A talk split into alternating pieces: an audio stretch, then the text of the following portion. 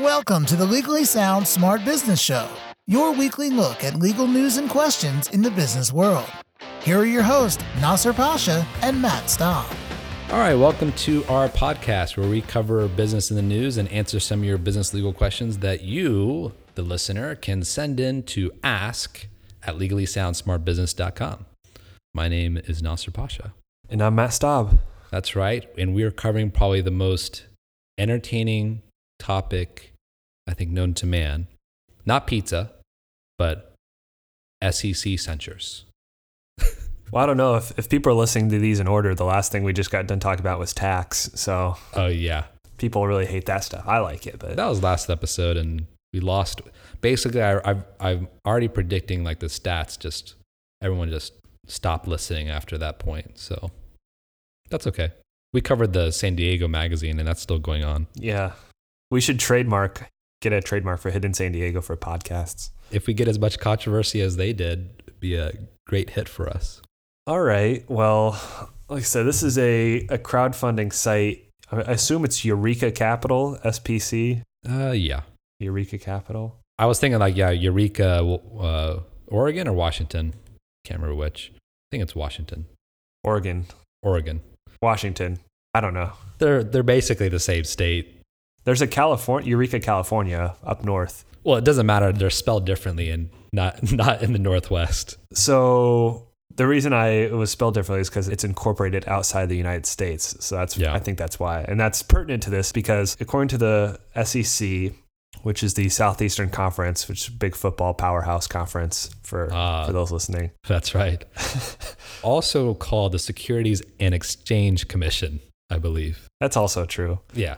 Apparently, the, the way this was set up, it was not allowed to have investors come from the United States. So the way they got around, or the way they prevented U.S. investors from coming in, was asking them. There was a disclaimer, you know, there's a disclaimer saying no U.S. individuals can invest, and they had a thing saying that. But then, if you went to register, one of the options was the United States, and then you were able to register and invest. So obviously, that's a problem. It's it's like if you went to a, a brewery website and it says no one can be on this site unless you're 21 or older. Then you put in some information for you know 1998 as your birthday, and they still let you in. Or I guess if you went to a bar and you're like, oh, I'm not 21. It's like, all right, well, come on, come on in then. Come So, on in.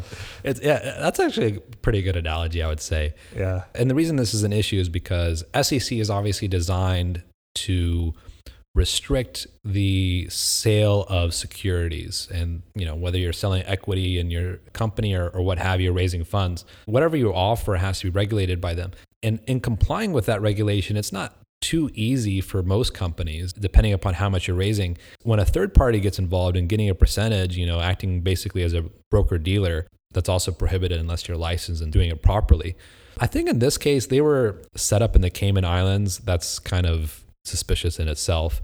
And even though they weren't publicly targeting United States citizens, it seems like it was pretty accessible to them. And maybe that was kind of, it, it reminds me of the online gambling thing, right? Wasn't there a time where all the legal gambling was .net, but then the illegal ones was .com or vice versa, and technically you weren't allowed to do so from the U.S. side, but they were doing it anyway. And do you recall any of that or no? I think a lot of them now are dot different countries like Argentina or something like that. It raises an interesting point, and I know there's states that are trying to adopt their own, you know, crowdfunding rules, but crowdfunding's nice in some some sense. It's basically just getting free money from people, but it sometimes it can be really beneficial for these startup companies that I guess have no other way to raise money and to, to make their product or enhance their service. So I think you're talking about also the classic crowdfunding of like Kickstarter and stuff like that. But some of the things that are being developed now is where you can actually crowdfund your your company and actually sell securities or sell equity in your company, Oh yeah, yeah. which is a little bit different in the sense that I mean we can we can talk a little bit about what's going on with that. A few years ago, the Jobs Act was passed and implemented and they created basically another exception which allows general solicitation to only accredited investors and you have to go through steps to verify. But then it also allowed the SEC to develop regulations which would allow general solicitation to unaccredited investors. And right now they have a published opinion which is not opinion, proposed rules that have been commented on, but nothing's really happened from it. But those rules included like basically an issuer could raise up to a million dollars without having to register. But if for offerings between 100,000 to 500, then they would have to provide some financial data, but not that much. Under that, you wouldn't actually have to provide that much educational materials.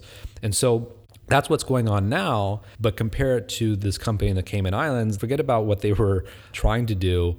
Even if they were in the United States, they would be prohibited from doing so as of right now, unless they're an authorized broker dealer, as well as if they're actually verifying that the investors are are accredited investors as well. And I guess that's something to to look in for this company that was doing it. Um, it said that it did not verify three of the investors of, or didn't verify that they were an accredited investors. So there you go. Would the same issue have arisen if they would have verified that? I mean, that's it seems that seems like a pretty easy thing to do. Yeah, it kind of depends upon which which rule they're they're relying upon for exception. But obviously, I don't think they really even cared to comply with any SEC rule, right? So they were kind of operating off the cuff here. Not off the cuff. What's the word? On the fringes of society. No. I'll let you think about that a little bit more and I'll get into the question of the day. Yeah. Another question dealing with doing business outside of where business is actually being done. I live in California, but my LLC is set up in another state. At what point am I doing business in California? Yeah, this is a classic question. The problem is California, the franchise tax board, they're like tax Nazis, aren't they? I, I often say that the franchise tax board is more aggressive than the IRS. Oh yeah. I think you even mentioned in the past, like they they don't negotiate, right? It's it's a lot tougher. I mean, you can, IRS is just a lot easier to negotiate with. Yeah, doing business in California, I mean that's that is kind of the legal standard, but the problem is it's there's not really a very great definition of what exactly that is. But I can say this is that the franchise board will try to construe it in any way possible to say that you are doing business in California as much as possible. So whenever you're on the fence, it's always like just register. It's higher risk not to do so for sure. I share the same belief. And there was a recent case that just came out, and in this situation, it was an Iowa corporation that owned a 0.2% interest in a California investment fund. if it, if it was that little of an of ownership and it still you know was a huge issue that shows you right there if there's any sort of inclination that they're doing business in California or have any ownership because if you look at one of the things of doing business what's considered doing business in California one of the things is the taxpayers organized and commercially domiciled in California. And then there's a bunch of other things too. This Swart case you're referencing is actually really interesting from a legal perspective, but you know, from a practical perspective, in this case, the FTB had the opinion that they should have been registered, and the court ended up signing in favor of the corporation, saying that they didn't have to be registered. Basically, you have a corporation that is a member of an LLC. And the question was whether that outside corporation had to be registered in, in California. And this LLC was a member managed LLC. Sorry, it was a manager managed LLC. This is opposed to a member managed LLC where every member has management authority. And where it's a manager managed, then the members actually have to hire or appoint a manager to actually run the business. And so there was very well established case law, even from the FTP's opinion, that if the entity is a limited partner in an entity in California, then because of the nature of a limited partner, they, they have no ability to actually manage the day to day operations. They're not doing business in California. But in the same case, they didn't make the distinction between the different types of LLCs and the FTP's perspective or FTBs. There's too many acronyms here. they didn't make this distinction in the FTB's opinion. And so right now, if we were to take the same case, the Swart case is not binding authority, apparently. I don't even think it's been published. So, therefore, in the same exact circumstance where you own 0.2% in an entity of an LLC that's even member managed, you may not be, I'm sorry, a manager managed, you still may not be protected from, from filing an, uh, as a foreign corporation in California. Yeah, I don't know if anyone's stuck with that. It's complicated stuff for sure. This is an example. It's a, a passive member of a member managed LLC that has no management authority in the LLC. Yeah. Let's try to say that three times fast. The funniest thing about this is the whole dispute's over It's paying that 800 bucks to the state of California, which I think is hilarious. But that's a good point. But if you think about it, if this ruling went the other way, first of all, it's very common for minority shareholders or members, not even minority, any shareholders or members to hold their ownership interest in an entity. And if that entity is out of state, now each of those owners would have to, under if this went against them, they would have to register in California, and that's 800 times who knows how many entities that would have to to pay that. That's a pretty big grab from California's perspective. So I understand why they want to do it, but I think that's a little unfair. The only way this would have made sense for the the company that the oh to fight Swartz, it, yeah, would be that they had someone who did it for free because 800 bucks is is nothing. It's very possible that this Iowa company has a lot of other interests in California under, you know, minority interests just with that or maybe they pool their money together because there's plenty of other people around the country that would have an interest in this holding for sure. It's a victory against the franchise tax board, but it's a pretty It's limited, yeah. Yeah, it's a very limited victory. I really wish though they published this opinion because I think this is good law that they came out with, but they need to actually make it enforceable here it's like you said at the beginning, it's pretty gray in terms of what is considered doing business in California. And the more definiteness we have, the better. But, you know, it's not going to be that way.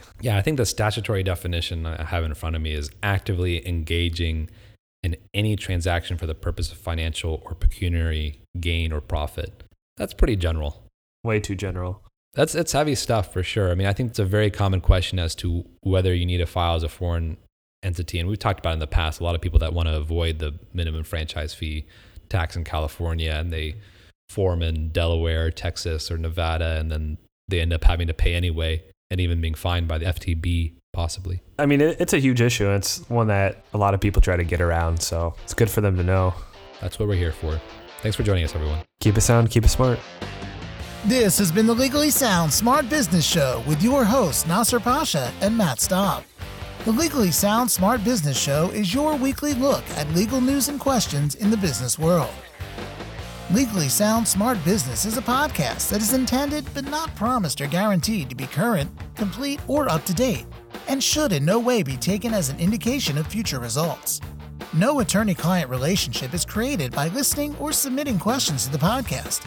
The podcast does not constitute legal advice but rather is offered only for general informational and educational purposes. You should not act or rely on any information in the podcast without first seeking the advice of an attorney. The opinions expressed in the podcast reflect the views of those individuals and do not necessarily represent the views of any other individual or business. For more information about the Legally Sound Smart Business Show, visit legallysoundsmartbusiness.com.